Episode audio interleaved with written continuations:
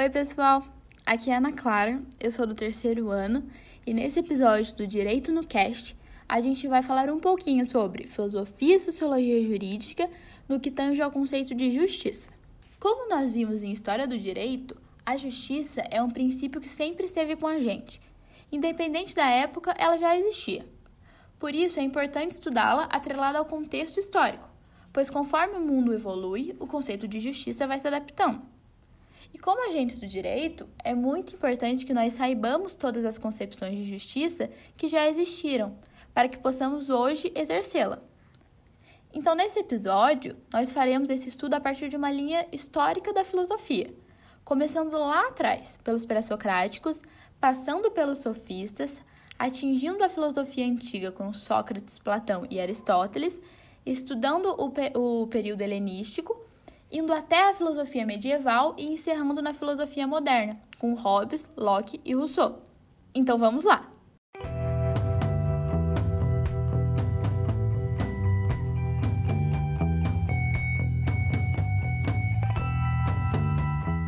Começando com a filosofia antiga, no século VI a.C., encontramos os pré-socráticos, que traziam a ideia da igualdade, da harmonia. Naquele tempo, eles não pensavam sobre o que seria uma justiça, não tinha uma preocupação especial em definir ser justo ou um direito, muito menos em elaborar leis. Eles procuravam entender a natureza, o universo, de onde vínhamos, para onde íamos. Então, nesse sentido, não havia necessidade de pensar na justiça. Ela era atrelada ao pensamento divino. O que a natureza mandava era justo, e fim.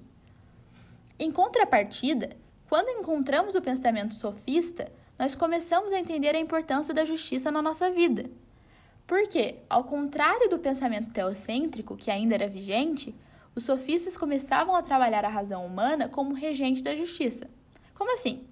É o primeiro momento em que o antropocentrismo toma lugar.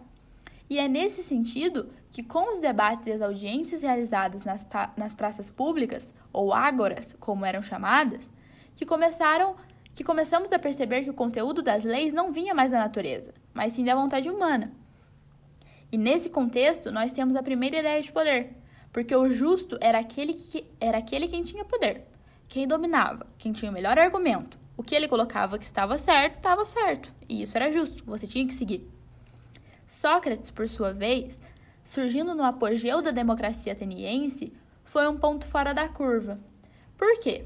Porque ele indagava as pessoas a pensar. Tanto que temos a máxima só sei que nada sei. Quanto mais você pensava, mais você trabalhava a sua razão. Sócrates foi o primeiro pensador a ver a justiça como uma virtude que derivava do pensar. Ele trabalhava a maiêutica, que era uma ciência da provocação, onde ele utilizava dessa arguição para que você chegasse na justiça universal. E ao contrário dos sofistas, onde poder era sinônimo de justiça, Sócrates se opunha à concepção do direito dos mais fortes pois para ele era melhor que cometessem uma injustiça com você do que você ser injusto, porque o poder dava margem para isso. Então, era melhor você ficar na sua do que você correr o risco de ser injusto com alguém. Então, por isso que você tinha que trabalhar muito seu pensamento, para que essa margem de erro fosse muito pequena. Por pensar fora de, por pensar de forma diferente, Sócrates acabou por influenciar discípulos a também verem fora da caixinha, como Platão. Ao contrário do seu professor, Platão não concentrou seu pensamento no centro de Atenas. Ele se isolou. Para Platão, nosso mundo era dividido em dois: o mundo habitual, em que vivemos, e o mundo das ideias. Ele acreditava que, por trás da nossa realidade material, existia uma realidade abstrata, e que nessa realidade abstrata tudo era perfeito, e que para alcançá-la só a razão nos levaria. Então, para Platão, a balança era algo muito sugestivo, pois para conseguirmos ser justos, você deve, deveria existir um equilíbrio entre os dois mundos. Ele define na sua obra A República que a gente, para viver bem, deveríamos ter, três, deveríamos ter uma relação harmônica entre três virtudes: a temperança, a coragem e a sabedoria. E quem era a justa medida entre elas era a própria justiça. Se você soubesse exercer bem a sua justiça, essas três virtudes viveriam em harmonia e não teria nenhum problema. Bom, colega de Platão, a gente tem Aristóteles. Ele foi a Atenas só para estudar junto com Platão, Mas, ao contrário dele, defendia que a origem das ideias vinha a partir da observação dos objetos. Não tinha nada a ver com o mundo ideal, não. Quando, observa... Quando observávamos algo, criávamos uma ideia. Para ele, não havia nenhuma separação entre o mundo sensível e o inteligível. No caso de Aristóteles, a justiça era uma virtude que já morava dentro do ser humano e deveria ser trabalhada a partir da observação. Vendo o mundo, você conseguiria se definir justo ou não, se colocar no lugar do outro, seguir as leis, ter consciência do seu ato, se importar com o bem comum e trabalhar a igualdade eram características que levariam alguém a ter justiça.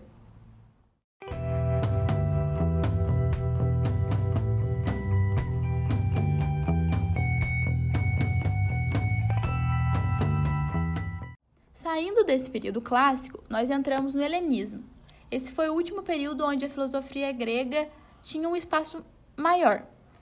O mundo, nessa época, começava a tirar o enfoque de Atenas e transferia para outros lugares, tal como Alexandria. O epicurismo é uma filosofia da escola helenística que pregava que os prazeres moderados eram um caminho para atingir um estado de libertação do medo. O medo, nesse contexto, era seria aquele atrelado a conhecer o mundo e seus perigos. Então, justiça no epicurismo seria a capacidade de evitar a dor de enfrentar esses medos, enquanto você sabia lidar com seus prazeres. Ou seja, a justiça é você agir em conformidade com o bem do outro, mantendo seus prazeres sem que se sobressaiam ao outro, entendeu? Bom, o estoicismo, por sua vez, mesmo também sendo uma filosofia helenística, pensava o contrário do epicurismo. Eles nos diz que o correto é negar o prazer. Nem esse prazer moderado que o epicurismo falava. Você não tinha prazer. A filosofia do estoicismo tem uma, uma metáfora de que nossa vida é como um curso de um rio. E a correnteza desse rio seria a razão superior. Então, se formos contra a correnteza, a gente pode se dar mal. Devemos ir a favor dela para que evitemos de nos perder no caminho. No estoicismo, a gente tem três valores que levam o homem à felicidade: a inteligência, a coragem e a justiça. A inteligência é saber separar o bem e o mal. A coragem é entender o que deve ser temido e o que não deve ser temido. E a justiça é todo o conhecimento que é dado para cada pessoa de acordo com o que lhe é devido. Ou seja, Justiça é todo o conhecimento que você vai adquirindo ao longo do seu rio, ao longo da sua vida, na medida que você for precisando dele. E foi nesse momento que a filosofia grega perdeu sua força. Não é histórica, mas no contexto histórico ela foi diminuindo. A filosofia medieval, pautada em cima de valores cristãos, a filosofia católica, foi ganhando espaço, em contrapartida à queda da filosofia grega. Essa filosofia, a medieval, foi muito importante, por ter sido um período até que bem grande e que não havia dualismo de ideias, seguia o mesmo sentido, a lei de Deus.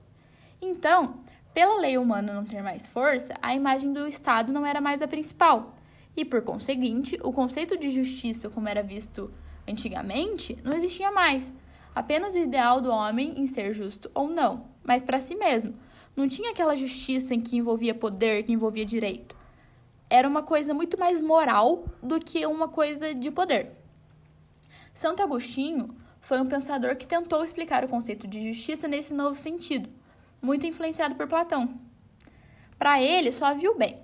Ele era um pensador que combatia o, manique... combatia o maniqueísmo. Maniqueísmo era aquela teoria que existe o bem e existe o mal. Para ele, não, só existia o bem. Porém, o homem, por ser livre, cometia erros, é, ele cometia pecados que, gera, que esses pecados gerariam o mal e gerariam a injustiça. Então, para Santo Agostinho, o homem deveria se reconectar consigo mesmo, aprender a sua fé, se conhecer, e aí sim, a partir das suas ideias, a sua alma conseguiria ser justa. Para ele, a alma ser justa era o principal, por ser ela o meio de se conectar com Deus. Afinal, depois que a gente morre, o corpo fica e a alma evolui. Essa era a ideia dele. Em contrapartida a Santo Agostinho, temos São Tomás de Aquino. Ele foi um pensador que se conectou a Aristóteles. E para ele, justiça, assim como para Aristóteles, era uma virtude que dava para cada um o que era dele por direito. Quando você parava, observava e entendia o que estávamos vivendo, você não conseguiria ser injusto com os outros. E não ser injusto era algo muito bom aos olhos de Deus, pois Deus esperava que você fosse justo com todo mundo. E ah, importante destacar. Lembra que eu disse ali mais atrás que nesse período da filosofia cristã não havia dualismo? Bom, não havia mesmo. Santo Agostinho e São Tomás de Aquino, eles mantinham a mesma ideia de que ser justo era bom aos olhos de Deus. A ideia de justiça era diferente, mas não era tão. É, mas não, não se combatiam como bem antigamente, por exemplo, na filosofia grega. Entendeu?